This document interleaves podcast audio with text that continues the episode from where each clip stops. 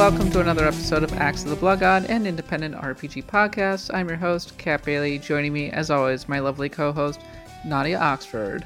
Hello, Kat. I'm glad you're all back. I was very lonely without you guys. Also joining me is my equally lovely co-host, who I've been hanging out with all week, is Eric Van Allen.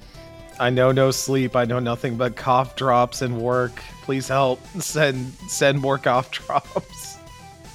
Yes, in this week's episode, we will be recapping Summer Game Fest and everything else that happened during not E3. We've been doing these for quite a while now. I bet it would be pretty fun to go back to some of the previous recaps from these shows to hear our wild, unhinged takes. I remember we ha- there's an a- there's an Axe of the Blood God where we were reacting to the original announcement of Final Fantasy VII remake, um, while somebody had their hair dryer going in the bathroom nearby.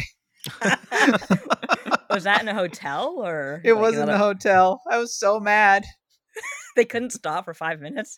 I was like, going, "What the fuck?" Must dry hair. We are trying to record pod content in Trying to here. record a podcast. Paris is just looking at me. oh, it was Paris. That makes it better. that was the recording quality of US Gamer back in the day, circa 2015. We knew how to run a show. Well, I didn't, but you guys did. We sure did. Remarkably, the podcast did survive for another like eight years. And here we are, ready to talk about Final Fantasy VII Rebirth and Persona 3 Reload and Metaphor Re Fantazio and uh, everything else that we saw. Um, boy, um, uh, d- the the Like a Dragon Infinite Wealth trailer that was just absolutely legendary. That We'll was the to all of funniest thing. Yeah. Oh, we'll get to that, huh? Okay, so I We'll can't get to all of that. We We'll can't get talk to all about. of that. We can't talk about the ass yet. can't talk about the ass yet. But before we do so, uh, if you enjoy the podcast, please leave a review on the podcatcher of your choice. You can follow me on Twitter at the underscore katbot. Nadia's at Nadia Oxford, and Eric is at Simusi. We are on Patreon at patreon.com slash bloodgodpod, where you can get access to shows like Charlie and Dropouts, our special episodes there. Uh, Book of Korra, which uh, Summer of Korra, which um On the happen. way. It's happening. It's coming. Don't It's worry. coming. Don't ask Yeah. questions. Don't ask questions. Uh, and Pantheon of the Blood God. This month we are doing Yume Nikki, and you can support the podcast for just one dollar a month, which will get you the show ad free and will get you access to our wonderful Discord and our great community. So come on by, and of course you can buy merch at shop.bloodgodpod.com. All right, our main quest for this week. We're gonna recap everything that happened over the past week at Summer Game Fest. Eric and I are home, and we are only mildly delirious. And I'm about to get on a plane tomorrow. LOL. So, uh, we'll start with Summer Game Fest, uh, and I'm go and I have in my notes. Forget all the rest of this shit. Final Fantasy VII Rebirth initial reactions. Let's go. Oh, I am so hyped for all this. Like all the questions that are already coming to my mind that I can't say anything because I don't want to spoil anything. Final We're not Fantasy going to VII. spoil a remake. No, but even though I've spoiled it a few times with my rage. Oh, that game's that game's old now. That game's old. It's fine. I say personally. But well, I've already spoil it. noticed a lot of changes from the original story to what they're making with this, and I'm kind of like, oh, there was something that was said that made me say, wow, what is what is going on here? So it's going to be total nonsense. It's going to be amazing. I I mean, the very first shot that you see in the trailer is Tifa and Red 13 and Aerith being pulled fr- from smoking ruins on a stretcher.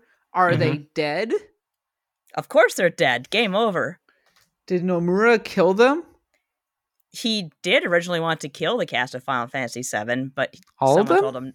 Yeah, again, read the um, oral history of Final Fantasy VII by Matt Leone, and it was just a whole thing about how they were going to kill most of the cast during the parachute jump, and they didn't for some reason. I think someone said, "Don't do it," and he said, "All right, I won't do it," but it was going to happen.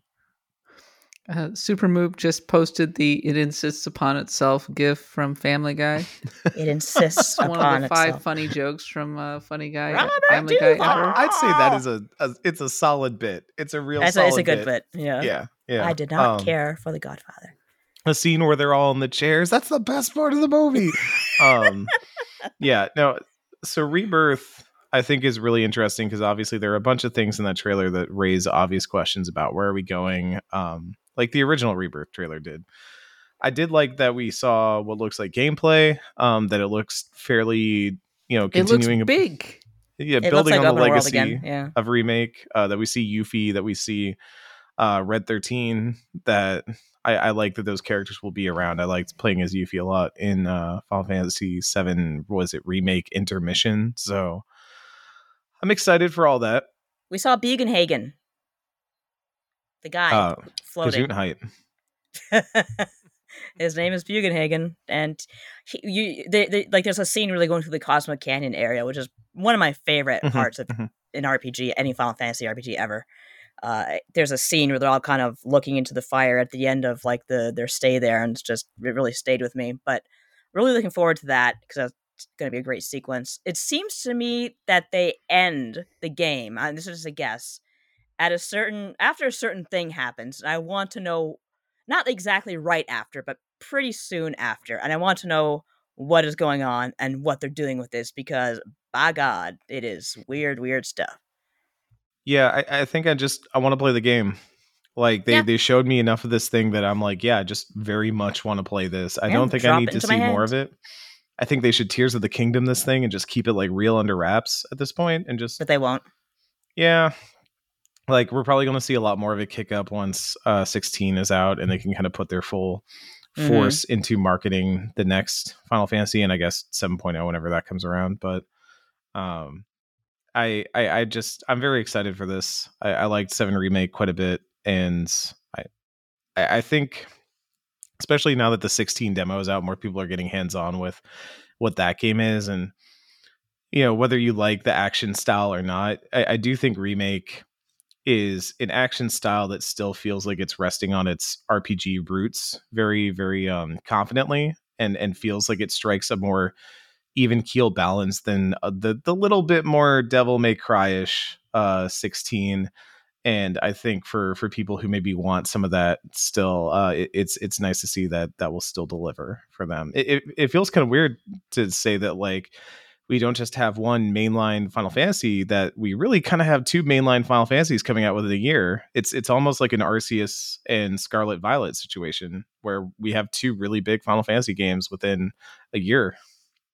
It's weird to go from Final Fantasy 16 and its grim dark aesthetic to Final Fantasy 7 Rebirth and its slightly less re- grim dark aesthetic. And um I, I think there was some like questions about like why is Square Enix eating the marketing of Final Fantasy 16 by dropping Rebirth in here? they're not I don't. I have a counterpoint. I think that actually it made Final Fantasy feel like a very have have maybe even a, a much larger presence at this show than it Mm. would have otherwise. And Final Fantasy 16 maybe benefited from that from the glow. I Yeah. suppose you could see. Maybe they both benefited because it felt like Final Fantasy was everywhere, right? You had you had the rebirth trailer and then you had the huge 16 event that happened and of course the 16 launch was happening uh, i saw yoshi p come into the ign offices Oh, cool. Uh, Did you say he hi? didn't he didn't say hi to me Oh, I'm sorry. we Wow. were best Wow. friends and he didn't say hi to me He's like, I know you don't like FF14 cat. I'm He's not talking like, to you. get away from me hater Get away. hater. I Hater. saw I saw Koji Fox in a hotel lobby. Oh, sweet. Whoa. Did you say hi? I always wanted to meet him. Yeah, I him. mm, I can't say much right now. Pay attention to Destructoid.com in the coming Ah. weeks. Whoa. Um, but uh, yeah, no, it's. I mean, it was a pretty Final Fantasy weekend because we had, like you said, those two things that kind of bookended Summer Game Fest, like Rebirth during uh the SGF Playdays, and then the 16 launch event that I went to on Sunday, where they they brought out the new Square president, um, and they had like the whole development team out there. They even had a video message from Jim Ryan, which was like the strangest thing in the world because we were in this like basically like air airplane hangar of a building with giant screens all around us. And when the Jim Ryan message played, uh, it was like his face on every screen looking down at you, like it was Jim that Ryan Apple commercial. Yeah, yeah, and it was it, it was just him looking down and being like, "Sony enjoys a wonderful partnership with Square Enix and will continue to do so." And I was like, "Okay, okay." Welcome to City 17. It's safer here.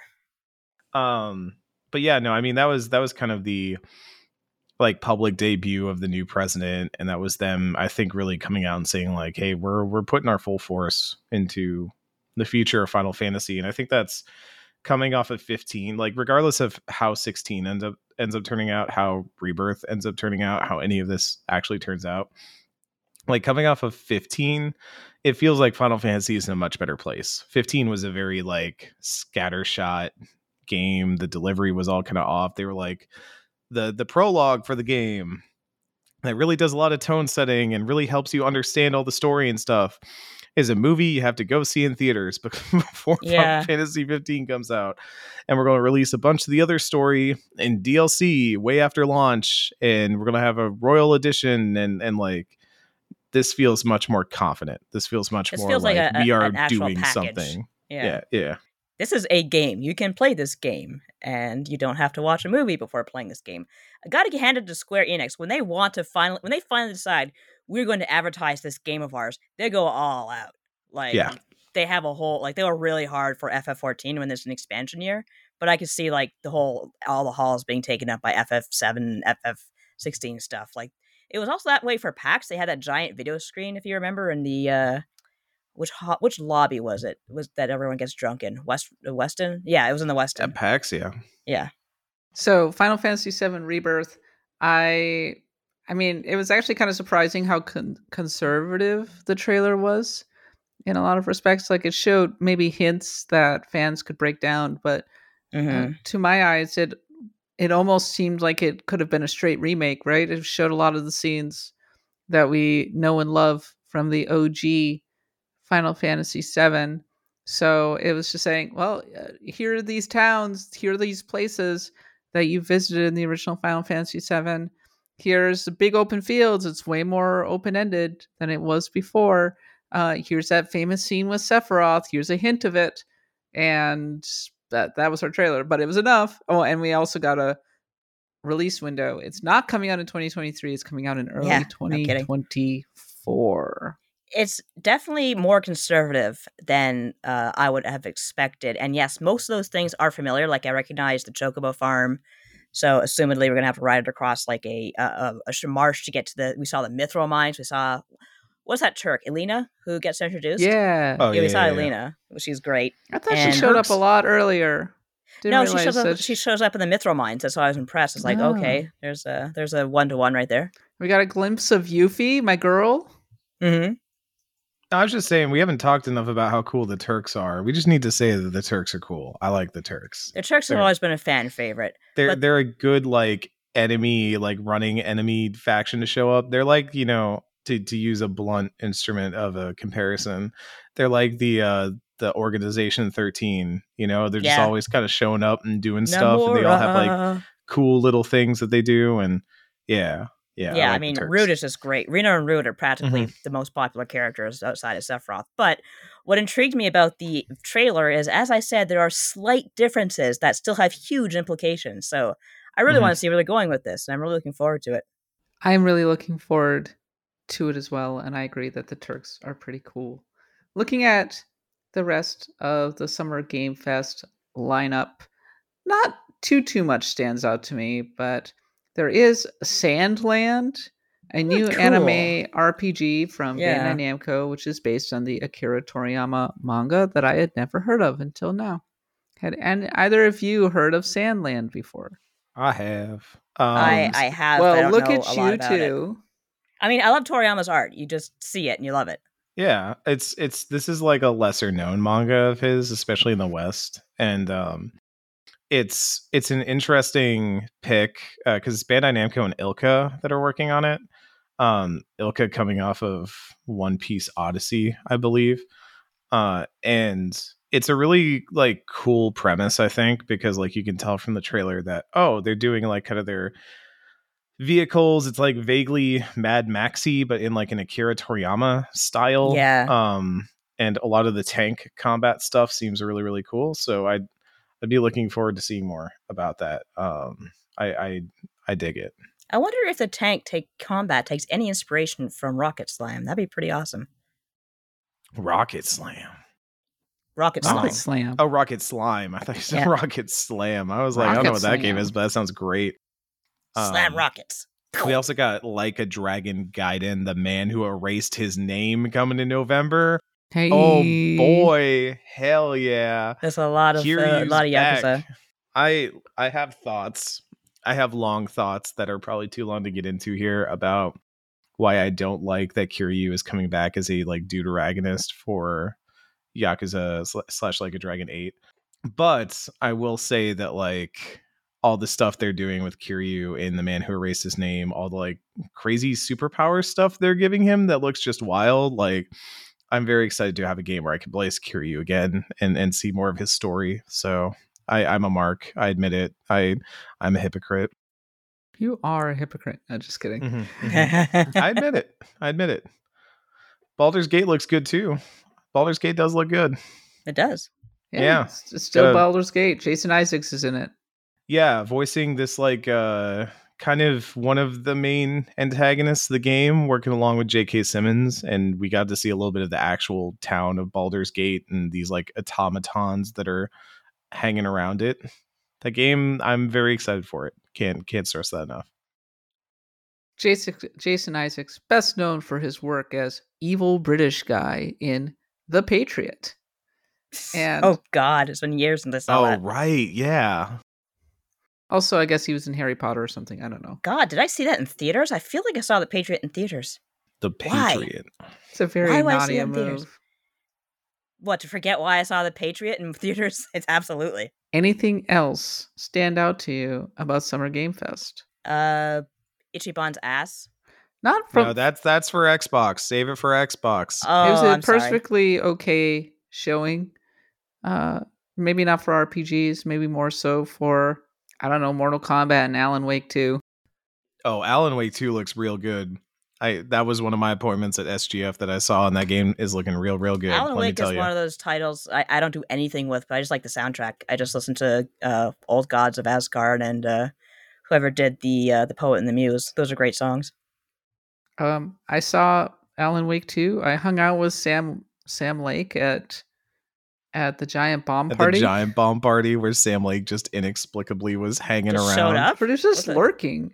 Okay, He's just vibing. He's just big Cool chilling. guy. vibing. Yeah. I like I like people who do that and they just hang out with the fans and like, hey, how y'all doing? He Mm-hmm. seems he he and the Remedy folks seem to have a very good rapport with Lucy James, but yeah, he was just around. At one point, he made the Max Payne face into the camera. Giant Bomb It was pretty. yeah, funny. yeah. I I have no opinion on Alan Wake because I don't really like uh, survival horror, and to me, it looks fine. But a lot of people who like those kinds of games are really excited about it, so I guess it's probably very good. Yeah, I think it's good in its own way. I just never played them.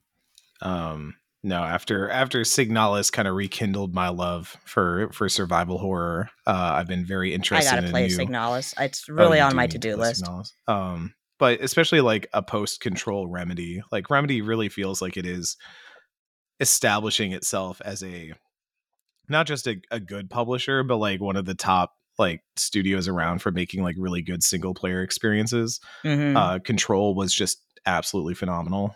And uh, I think Alan Wake too if it lands the shot, uh, could really cement their legacy in that way. So Yeah, they really turned the corner after Control, didn't they? Really went up a level. They were already kind of beloved, but I think that they moved up a tier. I should I should say. Moving on to Xbox plus Starfield, which was always a little bit of a mouthful. Boy, oh boy, were there a lot of RPGs in this one. I'm going to mm-hmm. start with obviously the most important and biggest of them all, which was Metaphor ReFantazio making a surprise appearance. yeah. Yes. This is the game that Katsura Hashino, Shigenori Soejima, and Shoji Meguro left to team up. They started a new studio called Studio Zero, and we started a project called Project Re Fantasy. And we finally got to see what this game looks like it looks like fantasy Persona, and it looks like it has the protagonist from Persona 3 as its hero. Thoughts? It's it's dark fantasy persona it is like berserk as persona and i am so excited for it it's not even funny how good this game looks like just i posted this on twitter but like the menu screen the menu screen is gorgeous It's this nice. is a team like they persona went crazy Infamous. with the the menu. Like we They thought Persona crazy with the 5 was extra. They're like, oh, you haven't seen anything yet.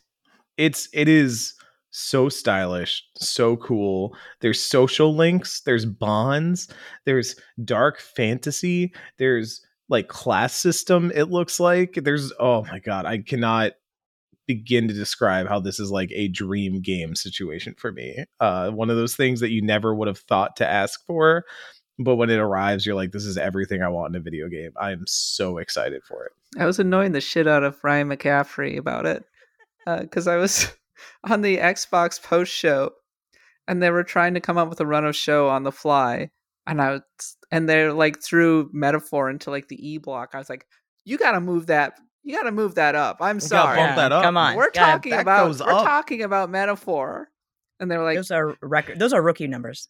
if you watch the show, Ryan goes, Cat insisted that we got to talk about this game. So, Cat, and I talked for like three minutes and nobody had anything else to add, and we moved on.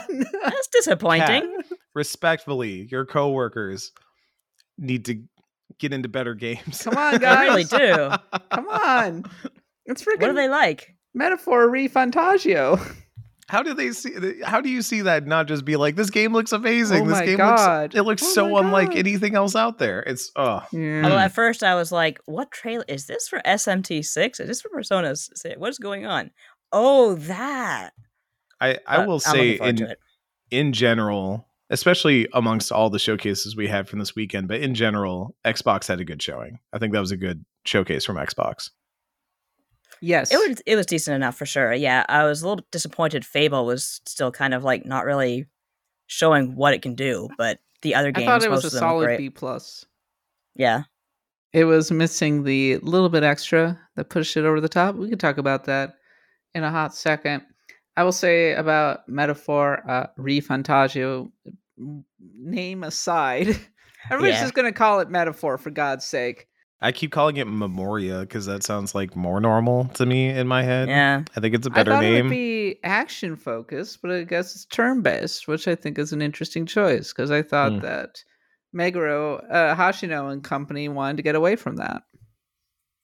Guess No. they uh, just changed their No. minds. they saw they saw what 16 was doing and they were like they're going full action we gotta we gotta go back to the I, roots we I gotta figured take it it would back go. I figured it would go action based. So cool. I'm cool with it staying turn based. I, I mhm, would have mhm. actually been able, been willing to roll with a action focused Persona kind of game, uh, since it's not strictly in the Persona verse and such. you got you got persona warriors Yeah. Uh, no, I'm not gonna play that. Yeah, she agreed for a second there. Uh, I am looking forward to Metaphor whenever it does come out. If you're an athlete, you know the greatest motivator of all is the fear of letting your teammates down. After all, a team is only as good as its weakest link. So you owe it to those wearing the same jersey as you to be your best every time you step on the field. That's why there's no vape in team. When you vape, you can expose your lungs to toxic chemicals that can damage your lungs. If you're a step behind, the team's a step behind. Brought to you by The Real Cost and the FDA. Hi, I'm Daniel, founder of Pretty Litter. Did you know cats tend to hide symptoms of sickness and pain? I learned this the hard way after losing my cat, Gingy. So I created Pretty Litter, a health monitoring litter that helps detect early signs of illness by changing colors, saving you money and potentially your cat's life. Pretty Litter is veterinarian developed, and it's the easiest way to keep tabs on your fur baby's health right at home. Go to prettylitter.com and use code SPOTIFY for 20% off your first order and a free cat toy. Terms and conditions apply. See site for details. Uh, meanwhile, we also got a long-awaited Persona 3 remake, Persona 3 Reload. However, However, in the news broken by IGN.com, oh, there you go. Mm. we learned that it would not have the material from FES, Persona 3 Portable, including the female protagonist. The stated reason being that they were going to remake Persona 3, not FES, not Portable, the So original release. That means there is a law, a codified law, that they cannot put a female protagonist. there. Otherwise, Cannot. they will be executed. So so no no female protagonist sucks. Um no for answer sucks. Um it's nice that there's like some of the quality of life stuff coming back, but it's like I, I do just have that feeling of I was actually talking to a friend of the show, Michael Higham, about this today, and and his sentiment was that they've really got one shot to like remake this, and if you're not gonna like make the most of the shot, then like it's it, it can be it can feel a bit Yeah. disappointing. Are And they on a budget? it, I, it it bums me out because there's like a very cynical way of looking at this that like oh they might try and sell a persona 3 reload golden somewhere down the road and i You're don't think it's redoing all of the voice acting. so mm, they're redoing all the voice acting but there are two voice roles that maybe there's a reason for them to want to do the voice Yeah. recasting um especially one but uh it's it's also just a case of like eh, this is the remake that we're going to get that's going to like you know re-put persona 3 back into general consciousness especially after the explosion of popularity the series saw after persona 5 so i would have liked to have seen it have that it, it, like like female protagonists not being prioritized feels like it's a statement from the devs about how much like how big of a priority that feature is and that's kind of a Mm. bummer to me Yeah. because there's some good content behind that too like not just the fact that you can play as a female protagonist but also that means there's no akihiko romance because i i doubt that they're going to let the male protagonist solely be able to romance akihiko um and that that sucks at least let let the the boy character romance akihiko come on what the what are we doing here No, what are we doing I it's don't know. like, Persona insists on being like 10 years behind everyone on that whole deal, but whatever. Have you seen Akihiko? Hold on, I'm Google image searching. We're putting this in the chat. Have you seen this punchy boy? Oh, was Liam O'Brien Akihiko before? Oh, damn, that's my Cain Highwind right there. They're taking him out? Boo. Look look at this punchy punchy boy. Oh, He's yeah. punchy. That's punchy, all right. And no shirt. He does have no shirt. He, I'm gay, and I think that's kind of hot. I don't know. I Persona 3 Reload looks good. I'm disappointed for sure by the four four answer was always pretty mid as post game content goes. Uh, one of the big advantages of FES was always that it added a lot of quality of life improvements, and the developers have said that those elements will be in there. So, for example, you don't have to have your uh, teammates just doing whatever the heck they want. Having it actually looking really good and in widescreen, certainly better than the P3P uh, release that came out a little while ago, is great. I missed the female protagonist story, and I think that could should have been canon. Yeah. yeah. I agree. Differentiate it a little bit, for God's sake. Why do we have to have blue hair boy?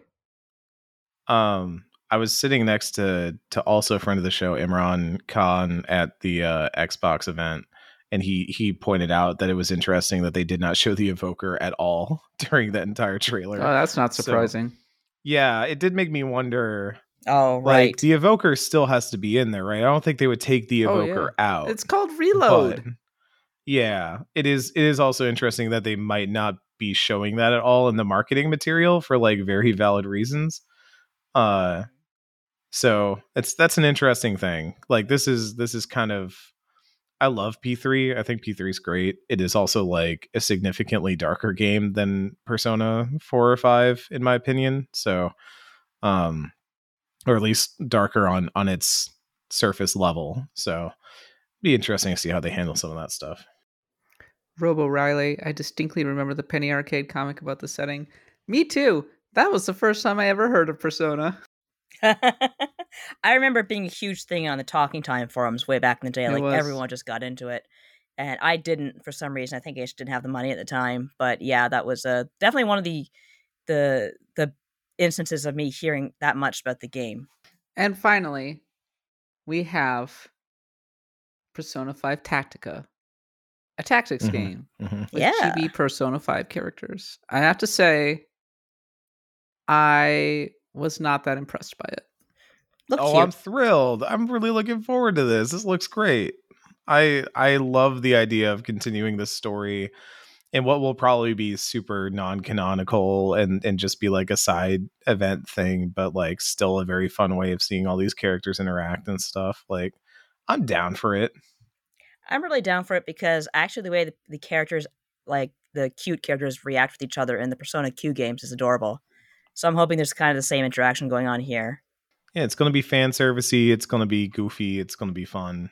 I, I'm not. I'm not expecting the world of it. Yeah, um it's certainly like my least exciting of the three announcements but um it is a, a cool neat thing that they're doing and i like the idea of of getting a tactics spin-off of persona uh because if we all buy this they might make devil survivor 3 so i really need y'all to show up for this one it'll happen someday, Eric. Keep chasing that rainbow. Moving on from Atlus, uh, so there are many other RPGs. Uh, maybe one that we've been waiting for a while is Fable, which Mm, mhm. I mean, it was a gameplay trailer, and basically we got uh, Richard Ayoade looking great. Uh, it had a little bit of that, I don't know, office feel, like documentarian feel, but also Extremely. they leaned hard into the Fable aspect of the game and the humor. The humor is clearly apparent in this one. It looks gorgeous, like as a text showcase.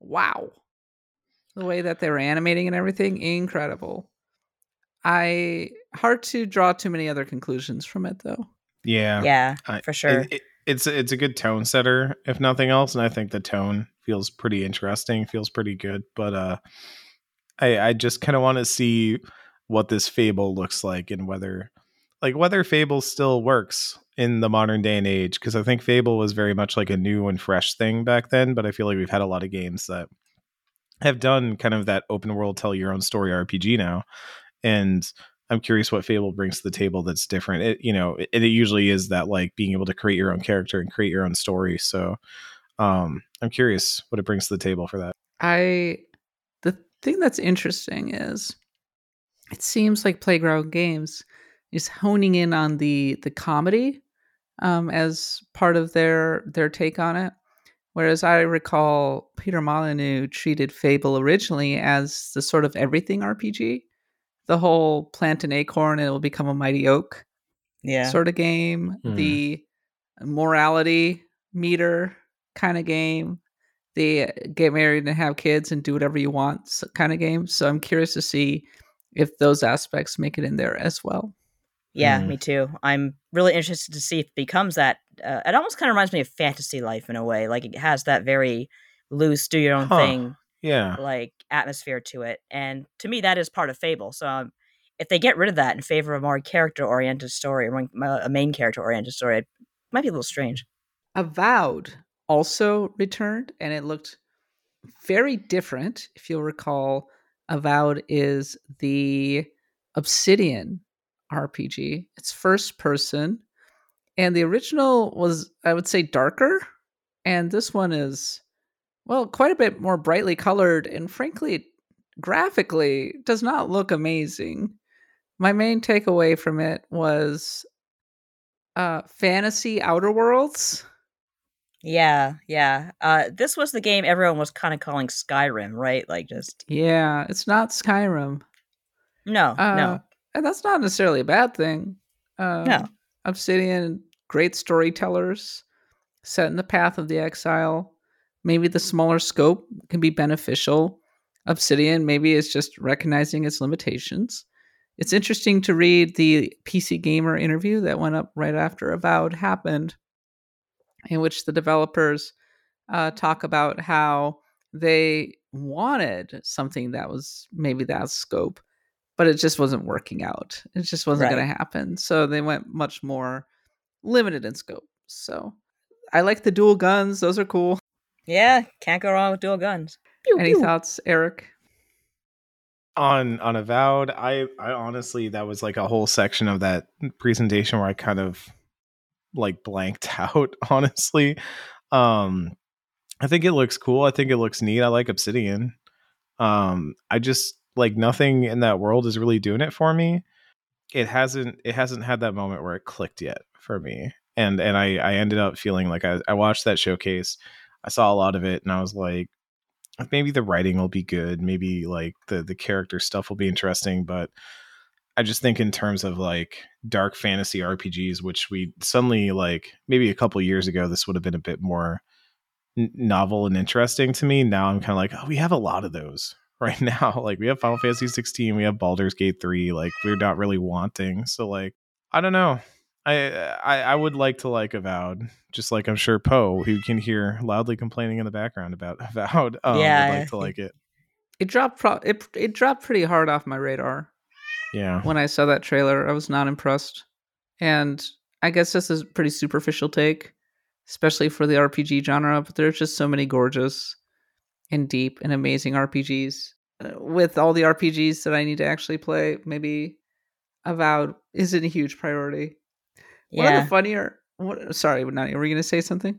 No, I feel the same way. Just uh, the stack of great RPGs is not going to lessen anytime soon, and I feel like that one's going a little bit kind of on the lower shelf. But who knows? Might surprise us. Yeah, we'll see if it works out. Uh, Obsidian, they they can often surprise us. So that Yeah. launches in 2024. Clockwork Revolution. Now this is an interesting Oh, one. Yeah, the inXile, uh, frequently, sp- like we always talk about how, oh yeah, they bought Bethesda and they bought Obsidian, also inXile, whatever.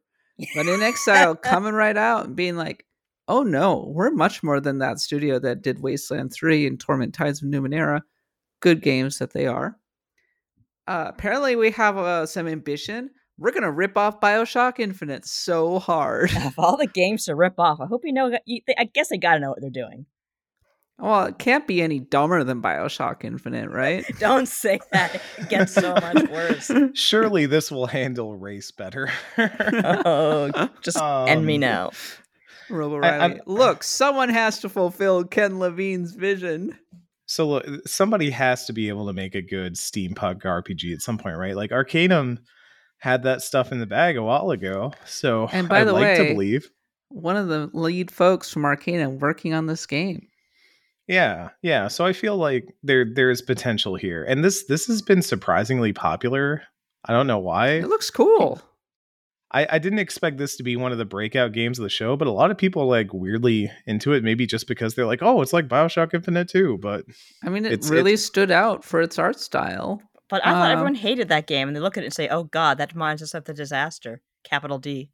It's been literally 10 years since Bioshock Infinite came out. No, I can't be that old. And I just want to point out that Bioshock Infinite had a lot of failings, but its art direction was not one of them. It was perfect. Its music direction was great too. Yeah.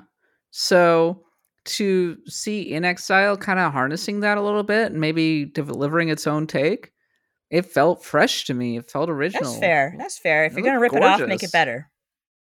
Yeah, it'll be a while before it actually happens. And they're promising Brian Fargo was on Twitter saying it's going to be really deep. It's to there's going to be a lot to this game.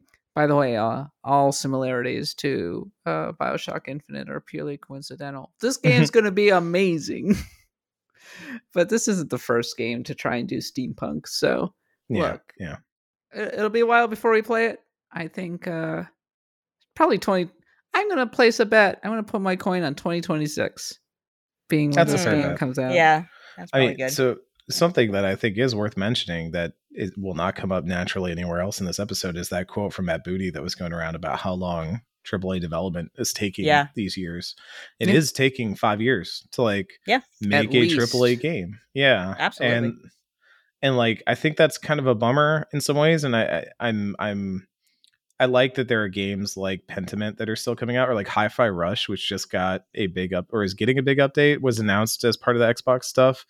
Um, it's cool to see smaller like titles, kind of interstitial in between games, uh, become the norm at, at Xbox as kind of a way to deal with that. But yeah, it's it, it's. I think we're going to feel the distance between some of these announcements and releases more than we did in the past. You have I think you need to have a mix. And often indie games have filled that spectrum of maybe smaller projects, the the mid-level projects, the kind that you can release every couple years Mhm. that then fill in the gaps between the mega projects. If you only have mega projects, you're not going to have anything because they're only going to come out every 7 years or whatever. Starfield's been in development for 8 years.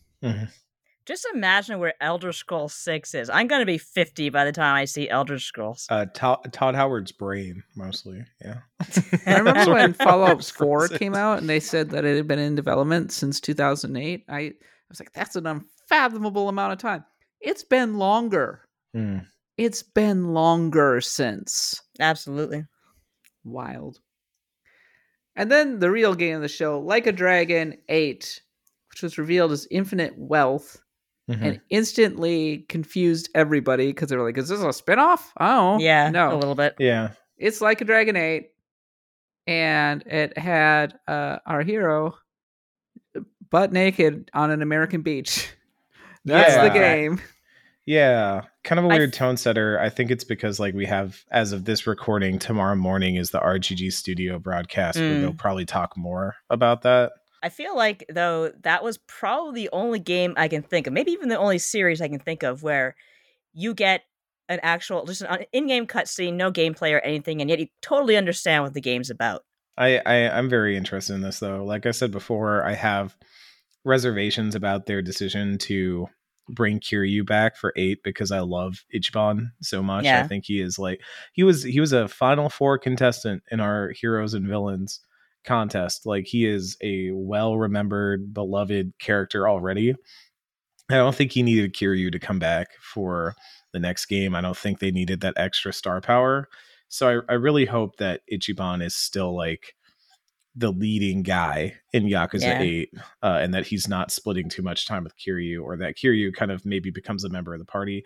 But then I'm also I'm bummed that in all the footage of Yakuza 8 or sorry, that's going to take me a while to fix. Like a Dragon 8 um that we've seen so far hasn't included um Sayako, I believe her name was, the the female party member from that game.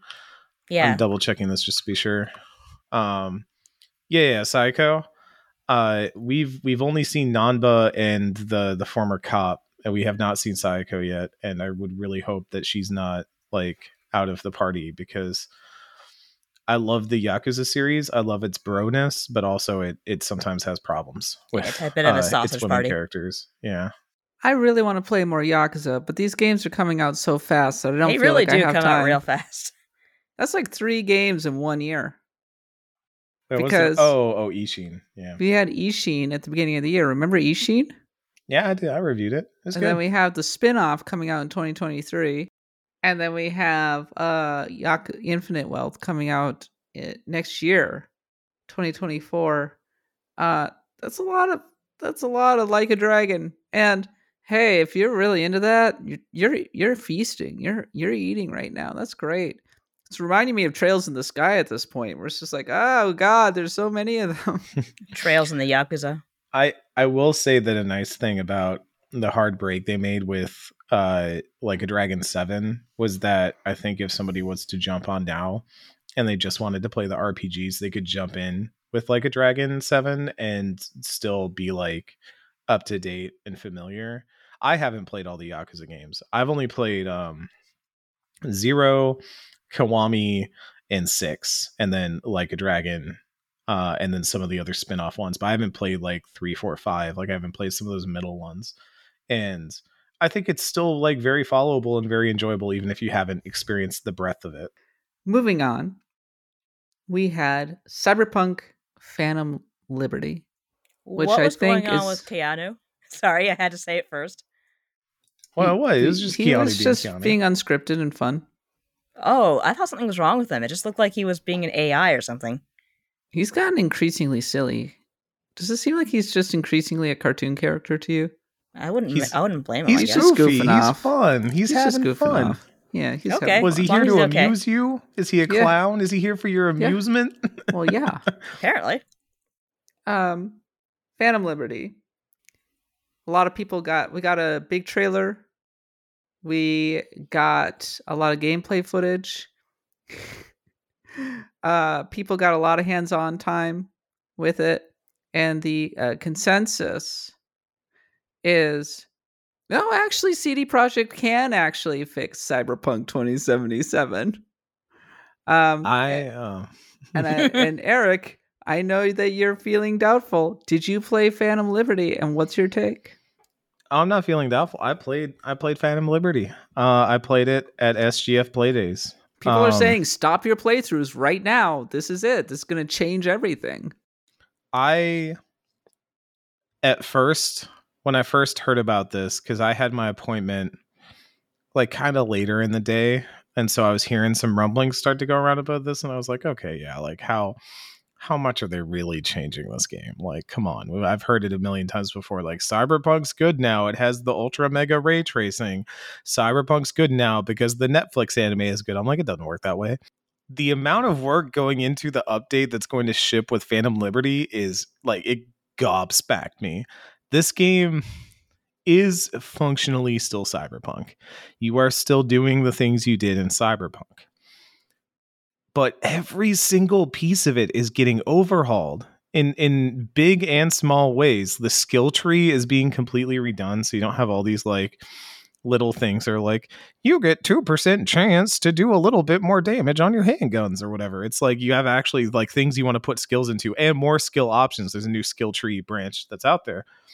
Um the there's more content coming for your romances, as was broken by my friend Kenneth Shepard over at Kotaku. Um, you've got uh, more like more of everything coming in and streamlined everything. Uh, I was I was already amazed when I opened up the text interface and saw that now it's it's an overlay that pops onto your screen while you're out in the world instead of having to open a menu and sit there in a paused menu and look through a thing of text and then go back to the real world the whole thing with the fixers trying to sell you cars that I wrote a blog about back in like 2020 before US Gamer went down. Now there's a website, there's like a Craigslist site that just gets set up where you can buy vehicles. Like it, it is it is actually amazing the amount of work that is going into this thing for Phantom Liberty and then the actual expansion content of which I played some of it is very good. It's really good stuff. Like I would put it just the missions I played alone as some of the better stuff compared to what is in Cyberpunk 2077. I honestly do think that this is CD Projekt Red doing what they wanted to do with Cyberpunk and and fixing everything they wanted to fix and getting that game maybe not to some imperceivable like tech demo showcase version of what they dreamed of in the past but much closer to something that they can really feel like they left a proud mark on and that they can build on admirable. going into a 2078.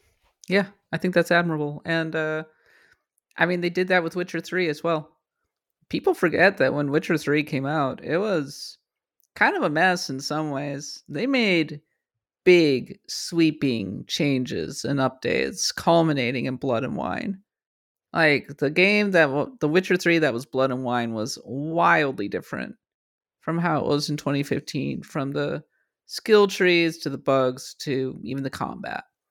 So, yeah, it, they're doing the same with Cyberpunk but on an on an even greater scale. Cool. I kind of want to play it now. I'll play I, it more, I'm, I should yeah, say. I'm I'm very excited for it. Um yeah, I mean, we even got like an entire thing that was just like here's all this stuff that's being added. Even that doesn't feel like it covers all of it. It's it's just a really impressive thing. I think even more so than like witcher base to witcher hearts of stone and witcher blood and wine I, I, I think you look at like the way that studio went from Witcher one to Witcher two to Witcher three, and it makes me really excited about the future of Cyberpunk if this if this is the sort of step that they're taking with each move forward. So, and finally, the grand finale 45 minutes of Starfield. It was a long and time. And it's 30 FPS on console. But, you know, whatever. So, thoughts? Were you all sold on 45 minutes of Starfield? I am scared of how big this game is because I'm still working on Tears of the Kingdom, and it's been a month, and I haven't played anything else. So I don't know. I'm fearful. Every game is enormous now. Too big. I know. Too too much. Are the I I kind of I think I misheard this. Are the planets AI generated? Is this another No Man's Sky or is not? Like it's is, uh, is it the landscapes are procedurally generated Okay. from what I recall. Um, I think it's a mix of bespoke and also procedural generation. I don't think it's like whole cloth kind of situation. because I was always annoyed in No Man's Sky about how stupid and nonsensical the animals looked, but here they look so good. So I hope that Hmm. it's is like that because I would absolutely be the kind of character who would just like set up things on wild planets and watch alien animals, like you know, and that's something is obviously going to be possible in this game. So I know I'm not meant to live every life that's that Starfield can offer you, but holy crap, it intimidates me nonetheless. It looks big. It looks quite big. Um, yeah, I'm excited about it. What do you think, Eric? I had a weird moment with the super long Starfield direct where I, I felt like this was almost too much at times. Like I get that this game is very big and and they really want to show it off because they really want this big win. Um part of me was like you're just going into so much like here's where you do this, here's how you do this, here's this, here's that that it felt like too much and I was kind of zoning out.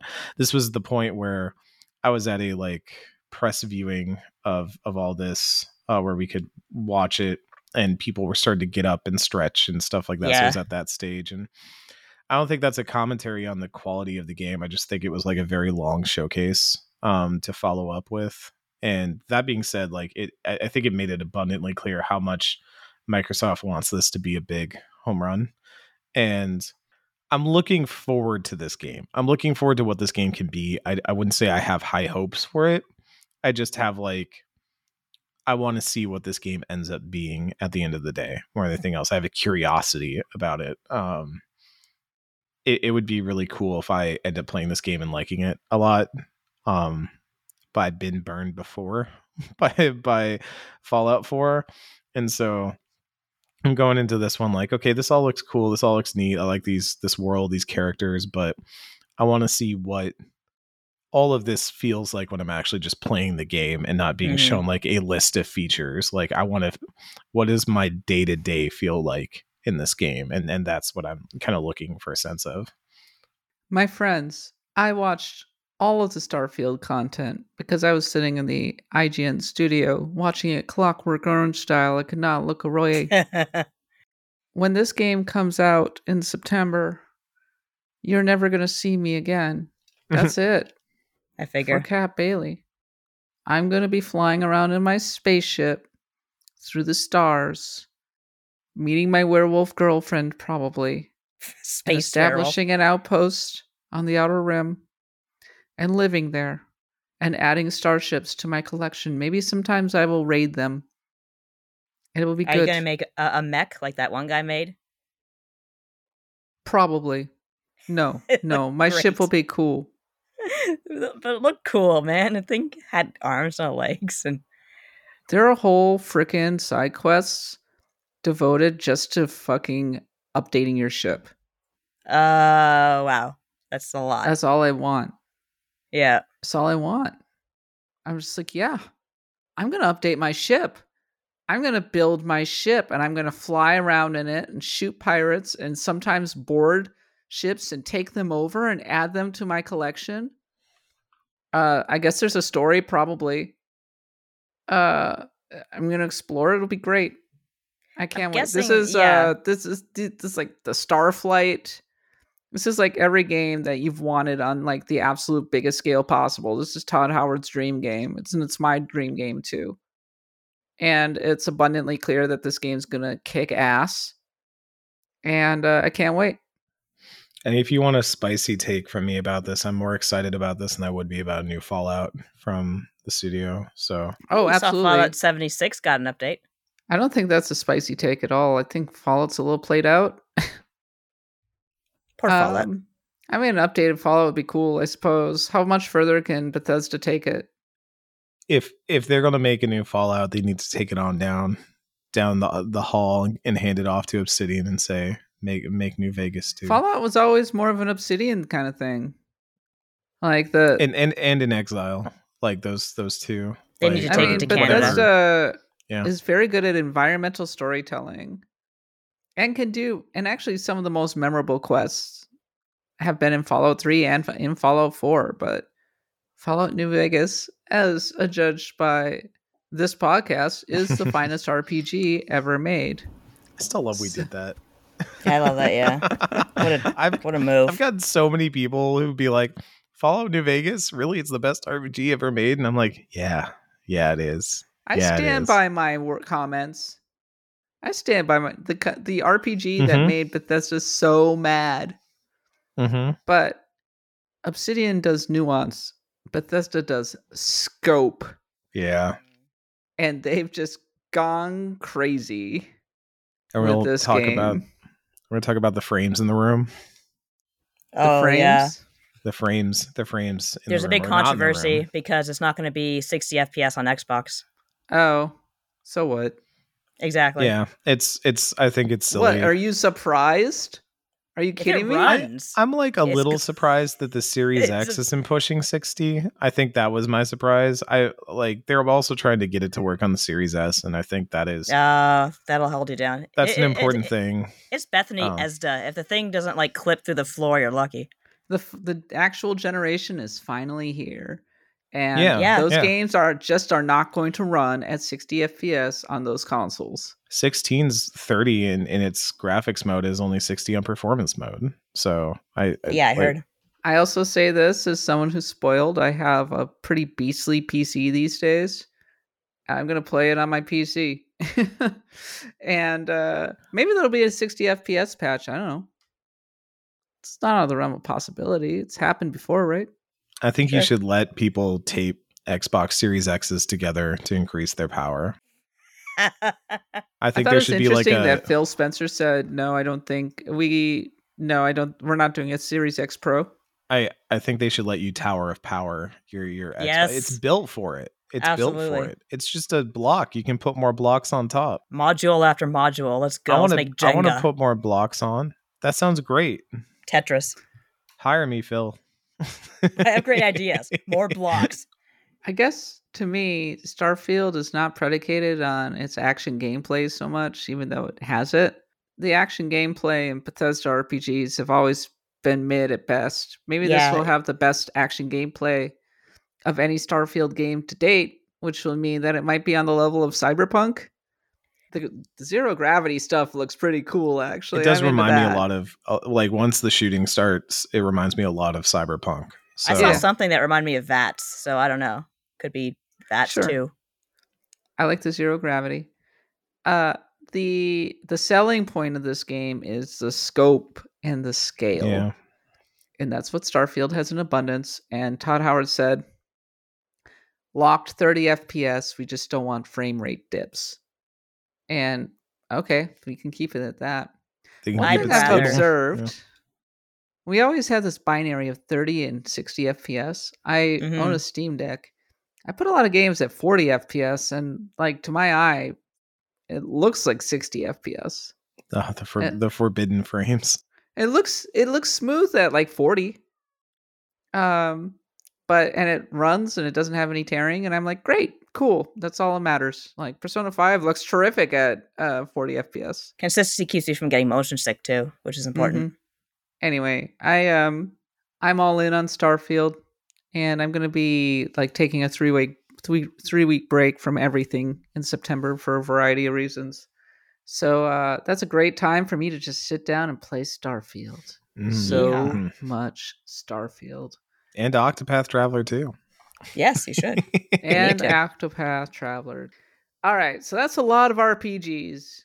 Do we have a best of show, a most anticipated, and anything else we want to shout out? I'll start with you, Eric. Um, I think my best in show is probably uh metaphor. I'm just so excited about that. Like that's Oh, that's yeah. exactly the reveal that I wanted. Uh, I think something that I do want to shout out was from the Ubisoft forward. Um, I got to play that new Prince of Persia game, The Lost Oh, Crown, made neat. by People Ubisoft are being Mo- so Montpellier. dumb about that game. I think it looks cool. Uh, Oh, that game yeah. slaps. That game is incredibly good. I am super beyond excited for it. It's real, real good. Um, it plays super well. It's got that Ubisoft Montpellier like 2D action pedigree. Mm-hmm. Uh, I, I think it's going to be a surprise hit at the start of 2024. Um, Looking forward and to it. You think like, so? like as somebody, oh yeah, oh yeah, it's it's timed up perfectly. It's like January 18th is going to start the year right off when nobody else is putting games out yet, and like I, I think it's it's a really strong like Metroidvania style Prince of Persia game with really great action, really great like combat, good platforming, like inventive things where you can do parrying, you can do cool time warping stuff, you can wall bounce, you can do launchers and, and combos and stuff like that. It feels great to play. I'm looking forward to it. And yeah, it'll be it'll be a really good solid game. And like as somebody who's burned out on the general Ubisoft formula, like I saw Avatar and I was like, yeah, okay, that's Far Cry, but you play the people who live in the nation fending off the invaders instead of playing the invader who That sounds like a mess. interceded in the land. Yeah. Like after seeing all those Ubisoft things and then seeing Prince of Persia, I was like, this is a breath of fresh air to me. I'm so excited to be walking out of this Ubisoft appointment and be really excited about this one game because it feels so different. It feels so new. So yeah, I shout outs to that team. They're doing something really cool. And also, uh, I got to play it on both the PC and the Switch, and it runs really, really good on the Switch. Like, oh, good. um, I think they were out there saying that it's a 60 FPS target on the Switch. And when I was playing it, it, it ran very smoothly. Felt really, really good to play. So I think it's going to be a surprise little little game to start the year off good next year. I uh coming out of Ubisoft, I liked the Star Wars game. I thought it looked Hmm. a lot of fun actually. Uh I liked the action. I liked the art. I thought the little monster guy was cute. I liked the the ship combat was whatever. I it looks fun. I don't know. I have a lot of misgivings about Ubisoft in general and I suspect that this game will end up being quite mid, but Yeah. uh, on the face of it, it looks cool. I was into it. Uh, as for my most anticipated, or my my best to show, I think has to be Starfield, um, because I think that Xbox had a lot of questions to answer about this game because it didn't actually demo that well last year, and they kind of went all in on being like, "No, this game's going to be absolutely incredible," and it seemed like a lot of people bought in, even though everybody came out talking about the freaking frame rate. So uh, in that sense, mission accomplished. But I think if you go beyond that, I'm going to say Metaphor ReFantazio is my most anticipated game, uh, just because I don't know fantasy persona. I'm in from the original, from a lot of the OGs. I'm into it. Let's go. So, uh, and I think that uh, one other game I want to shout out is Dungeons of Hinterberg Oh yeah. Yeah, Yeah. it looked pretty cool. Uh-huh. which I guess you could best describe as RPG Celeste. There's like isometric puzzle solving, side scrolling, action RPG combat. It's super pretty. I, I really like it. So uh, that's definitely a game that's um it's definitely a game that's on my radar. Nadia, do you have a uh, a best in show? Is there a game that's most anticipated? Is there a game you want to shout out? I didn't get to play anything like you guys did, but I Aw. do think Metaphor looks pretty cool. Uh, as for a kind of a smaller release that I don't even know if this was at the show or not, but I know that a trailer just went up, so it's it's got to be relevant. Uh, Heroes of Might and Magic, uh, Clash. Sorry, uh, Oh, Might and Magic yeah. Clash of Heroes. That's Yeah. getting a remake, uh, or Yeah. a re uh, revamp rather, and uh, it's coming out on my birthday. That's looks really Oh. great. It's a great, great puzzle game, Mhm. RPG mix. Actually, you don't get RPG puzzles that often. So let's buy a Capybara, published by Ubisoft. So really looking forward to it. All right, that is our coverage of Summer Game Fest, Summer of Gaming, Xbox, whatever. Not E3. Do you have a favorite RPG from that show? Do you have a most anticipated RPG? Come over to our Discord and discuss it over on the weekly episodes channel, or send me uh, an email at, k- at kat at bloodgodpod.com or DM me on twitter.com slash the underscore katbot for as long as Elon keeps DMs open. Thanks, Elon. When you need mealtime inspiration, it's worth shopping Kroger, where you'll find over 30,000 mouthwatering choices that excite your inner foodie. And no matter what tasty choice you make, you'll enjoy our everyday low prices, plus extra ways to save, like digital coupons worth over $600 each week. You can also save up to $1 off per gallon at the pump with fuel points. More savings and more inspiring flavors make shopping Kroger worth it every time. Kroger, fresh for everyone. Fuel restrictions apply.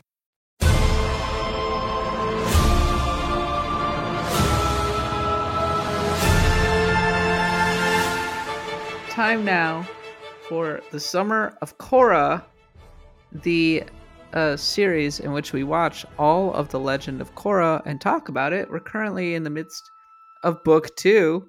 We just had somebody drop out of the live show. Goodbye.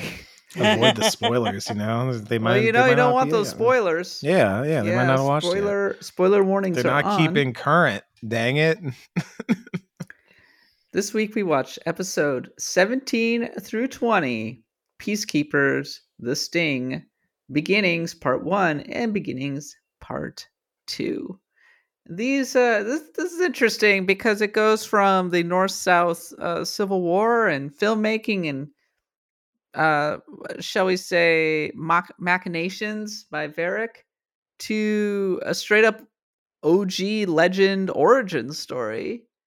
Uh, so let's start with peacekeepers, in which seemingly the North is implicated in an attack uh, on the poor poor South, and Korra and her narc boyfriend Mako are on opposite sides of it. And Mako just has to discover the truth, and he narcs on Korra so hard that she breaks up with him.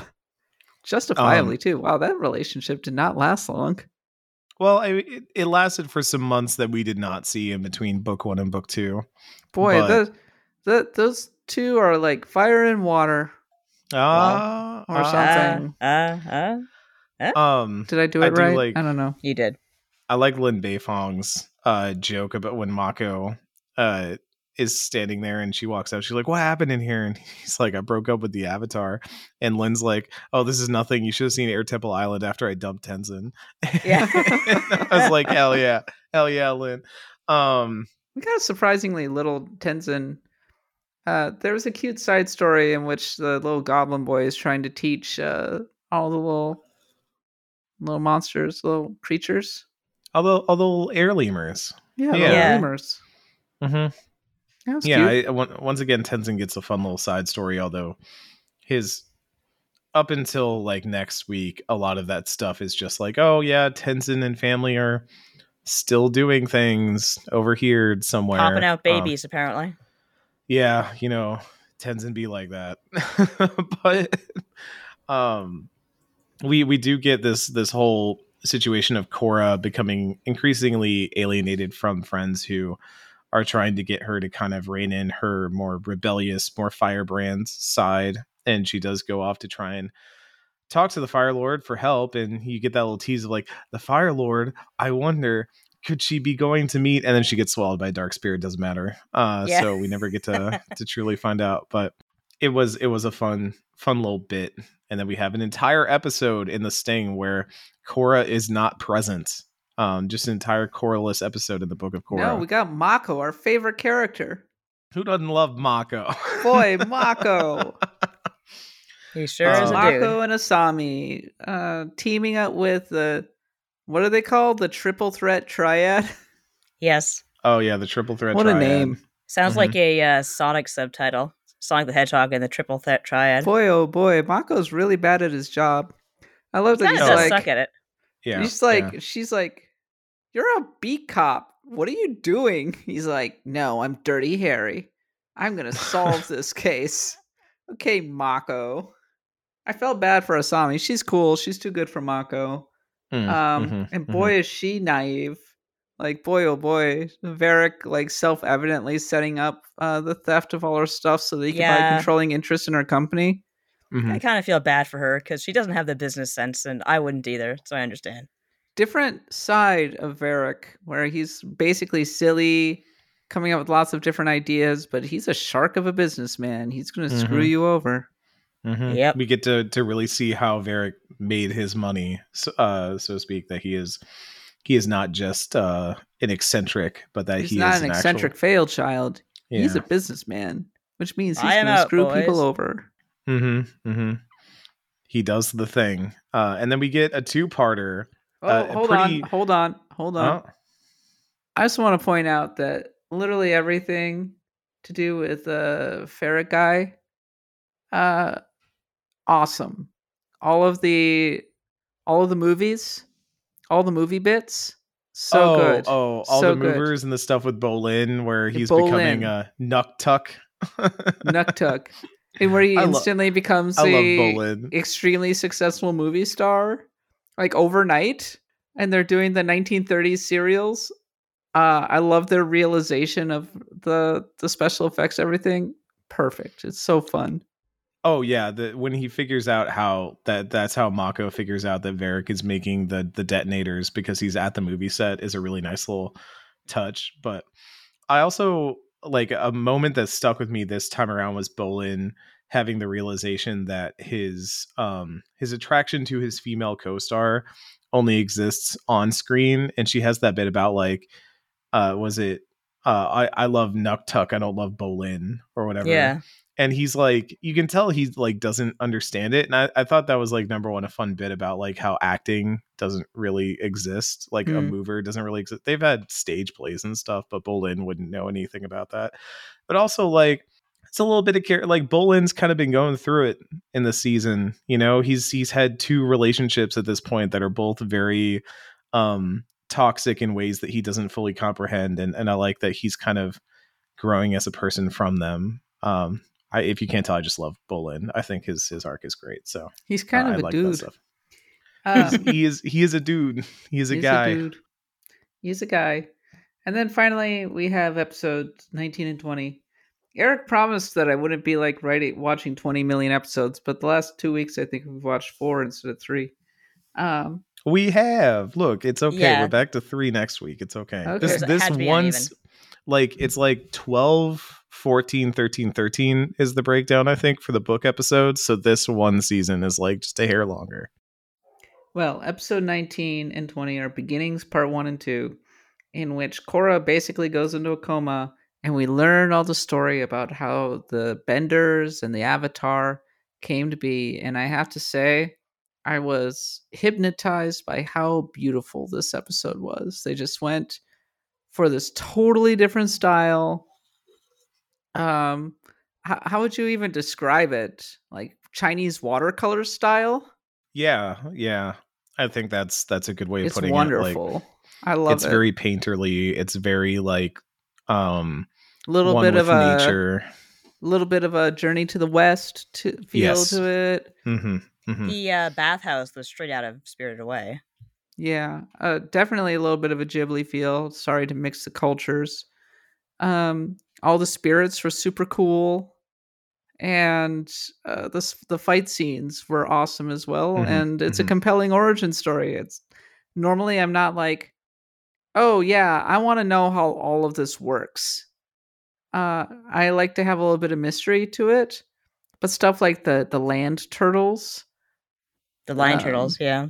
to further mix cultures there's a little bit of a garden of eden aspect where everything is cool until they accidentally unleash the the demon Oh. spirit this this is an interesting aspect and and something I've I've had discussions about, but the idea that like you have Raava and Vaatu as like your light and dark, right? Hmm. And obviously comparison point is yin and yang. It is that idea of um duality.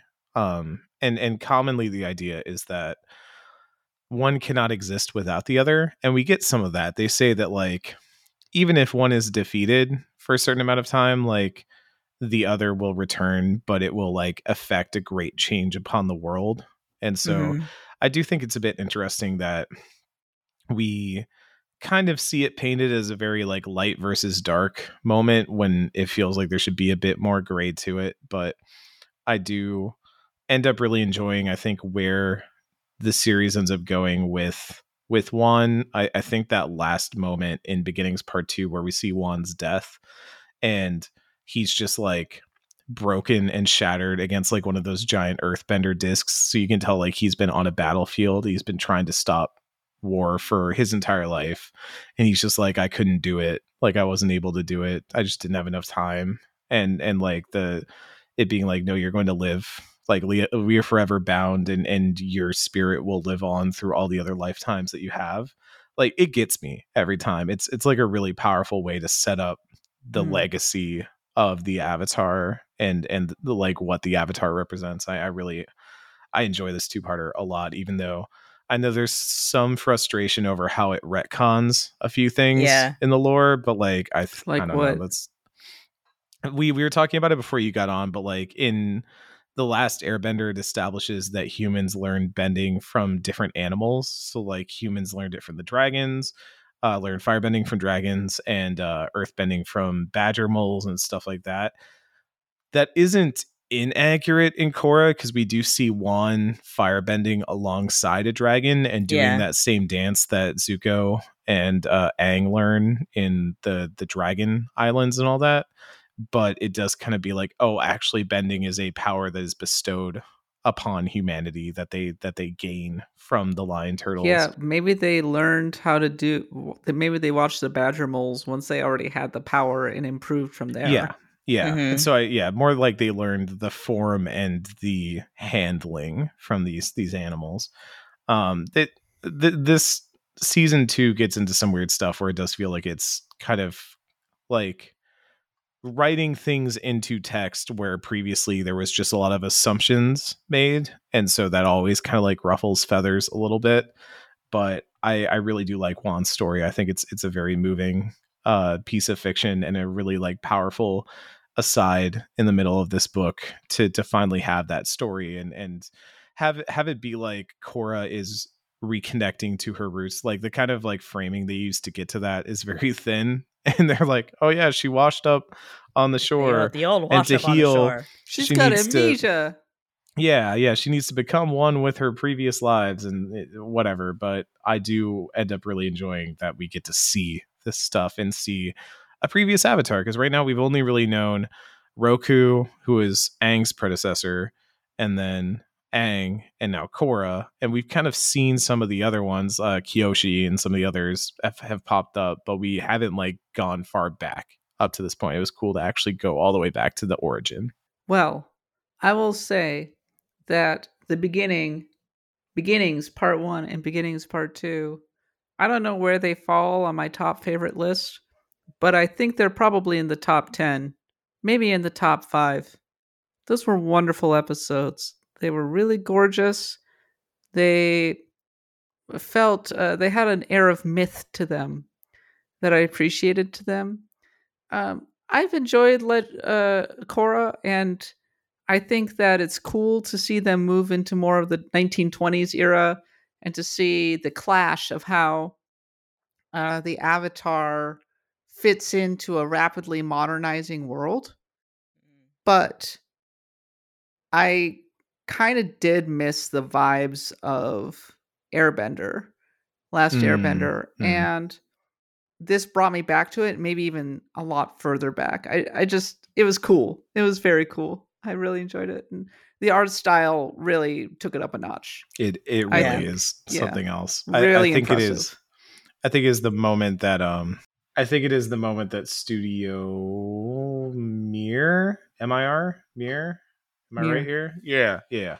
Um is the moment that they really kind of put their own like stamp on it and really made it feel like they they were doing something that was not just going to be a continuation of the last airbender but to really like strike out and and do something new and interesting um it's the moment that chorus stops feeling like a oh what if there was another thing in the future where it was the 1920s but starts to feel like its own story and, and like Korra is starting to have a journey um Mhm. that that can like build upon itself and What, you're not it does that excited about the back- fire ferrets?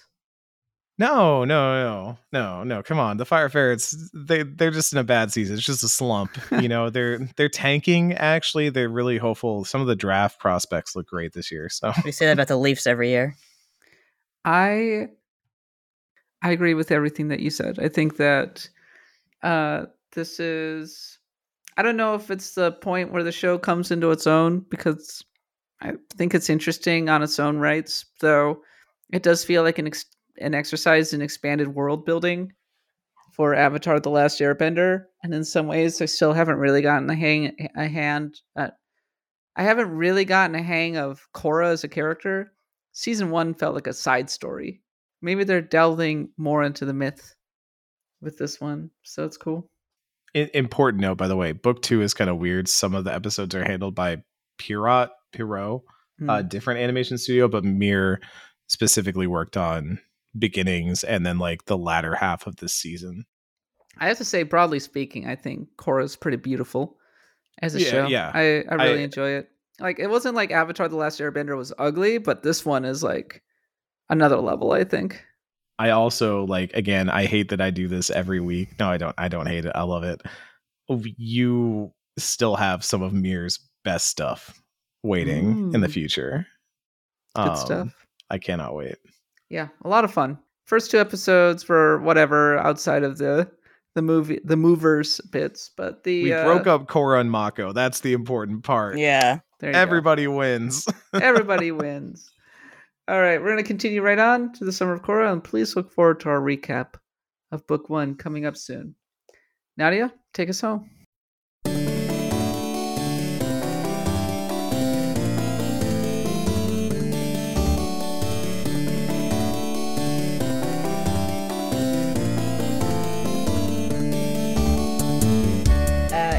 You and I are going to be doing a retro thing in Woo. August, aren't we? Woo.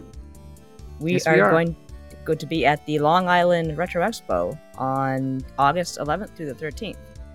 Yeah, I'm going to Long Island. Long, I've never been there. I've had a Long Island iced tea. I was just but I- there. I went to Oh. a wedding. A wedding on Long Island, the Paris of Long Island.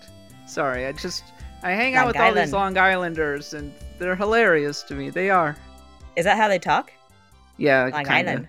I've never been there, so I'm looking forward to it. But I'm sure actual Long Islanders are going to be really mad at me. It's be like, "What are you talking about? Hey, I'm walking you. Hey, I'm talking to you," or something. I don't know. they did a long the the the PR team for the show actually did a really clever thing where they put everyone's like you know guest portrait. That a- was so cool. a oh my gosh, I was all polygonal. yeah. So am I. And here's how old I am. I'm like thinking to myself like. Polygons feel too new to really do for a retro thing, but even though it was very PlayStation polygons, but uh, uh, I think that was pretty retro. I'm sorry, like the Virtual Fighter look. Yeah, but Pretty it still felt like kind of uh it, it still felt a little bit new to me. and That's kind of where that's kind of where I am. I made a tweet about like, you know, how uh I'm going to another show as well in Connecticut, uh the Retro World Expo at the end of the month.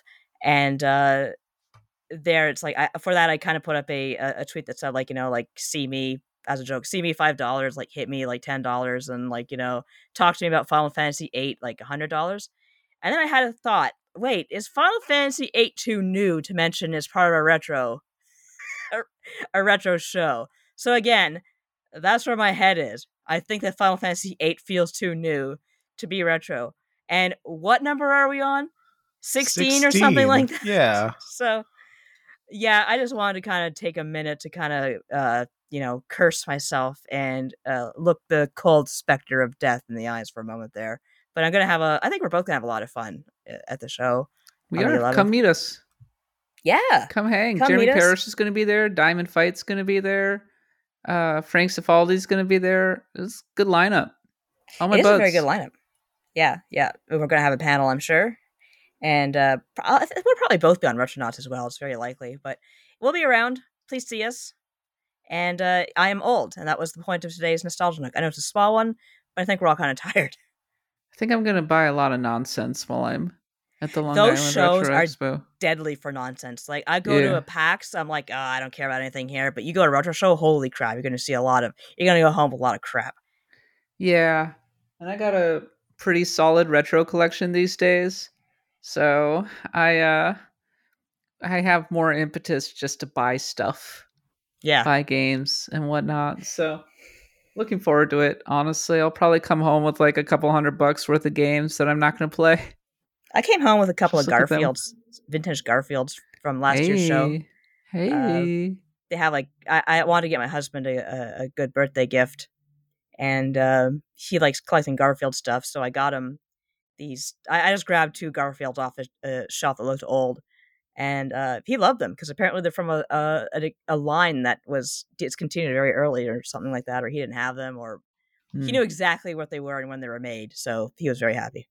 Speaking of Parish, I um was at the LA office for Summer Game Fest, and our office manager just walks up and says, "Do you want this package? It's been sitting here for six months now." And I was like, "Oh, from Limited Run Games, okay." And so I opened it, and it was um, Parish's NES Works books from 1986 to 1988. Those are good Uh, books. the first two beautiful coffee table books from limited run games and i was like well damn what a nice gift i can't believe they were sitting there for x amount of months so they're now sitting on my uh, shelf also shout out to my good friend seth macy host of nintendo voice chat who gave me a japanese strategy guide for final fantasy v that he got when he was there. oh wow, yeah Uh, that's can very I nice. can I slide in some late breaking Final Fantasy V news? oh Sure. apparently in a video that I think this is an IGN video. This this is. Look at that. Um this was not intentional, I promise. Uh Hiroshi Takai, Kazutoyo Maehiro, and Ryota Suzuki, three different developers on Final Fantasy 16 all listed their top 3 favorite Final Fantasies and FF5 made all 3 of them. was it at the top uh Hiroshi so Hiroshi Takai listed FF5 as number 1, then FF6 and then FF10. Uh, Maehiro listed FF5 as number 1 and then Tactics and then 12. Taste, taste. Damn. Uh and impeccable Suz- T- Suzuki listed FF3 as the top and then FF10 and then FF5. ff3 Yeah, FF3 is the number 1 Final Fantasy. whoa From I know Ryota that one Suzuki. just hits different for Japanese players because it's like they were playing on the NES. It's kind of like playing Dragon Quest Six on the SNES Yeah. versus playing it the the DS remake. Like, uh, it stood out on the NES. I'm sure. Now it's like whatever, but F- FF5. FF5. FF5 just just still out there. It's And ju- you know what? FF5 is FF5 beat some of the heavy hitters on the uh the the Japanese fan polls. That that Yeah. FF5 is a big favorite. Go check I'd out like our to just episode. take this moment for that to be credit for Blood God. You know, I feel like we Yeah. made this happen. Tastemakers. oh, clearly, obviously. I mean, I've been saying for years that Persona 3 needs to get remade, and they finally listened to me. We put Lisa the Painful in our RPG Maker poll. It didn't win, but you know what we got? Lisa on consoles, baby. Hey, maybe I'm they can uh, make an actual good Yume Nikki remake instead of Dream Diary. Um, hey. Hey yo. Well, that's it for this week's episode of Axe of the Blood God. Thank you for joining us at this odd hour. Um, Eric and I were traveling, so that's why we weren't able to get this episode until done until now. We will return to our regular schedule uh, starting with next Monday, and our Stars of Destiny will be able to join us for our chat. We got a couple of big review episodes coming up. One is Diablo 4. That's going to Mhm, be coming up mhm. this weekend. We got a couple of great guests for that one. And the one after that is Final Fantasy 16. And we got Mm. the famed Alex Donaldson, who Yes. is like, for my money, one of the foremost Final Fantasy experts you will ever meet. He is going to be on the show to talk about Final Fantasy 16. Uh, one person who will not be on this show is me. I um, I am sorry to say that I have family obligations and I will not be able to be on the next two weeks worth of episodes. So Nadia and Eric will be uh, filling in for me, and we'll have plenty of guests. I apologize. I look forward to returning real soon, but we've got plenty of amazing content. In the meantime, and you'll hear all about my thoughts about Diablo 4, which I'm playing right now. Actually, I'm playing as a barbarian. And uh, Final Fantasy 16 when I return. But until then, I've been your host, Kat Bailey. You can follow me on Twitter at the underscore Katbot. Eric is at Cmusi. Nadia is at Nadia Oxford. You can follow us. Support the pod on Patreon at patreon.com slash bloodgodpod. You can buy lots of merch at shop.bloodgodpod.com. We'll be back next week, as always, to talk more about the genre we love. But until then, for Nadia, Eric, myself, thanks for listening and happy adventuring. stillness of wonder and still in its crown. The muse she went down to the lake, and in the waves she drowned. And now to see your love set free, you will meet the witches, Kevin Key. Find the lady of the light, gone mad with the night. That's how you reshape destiny.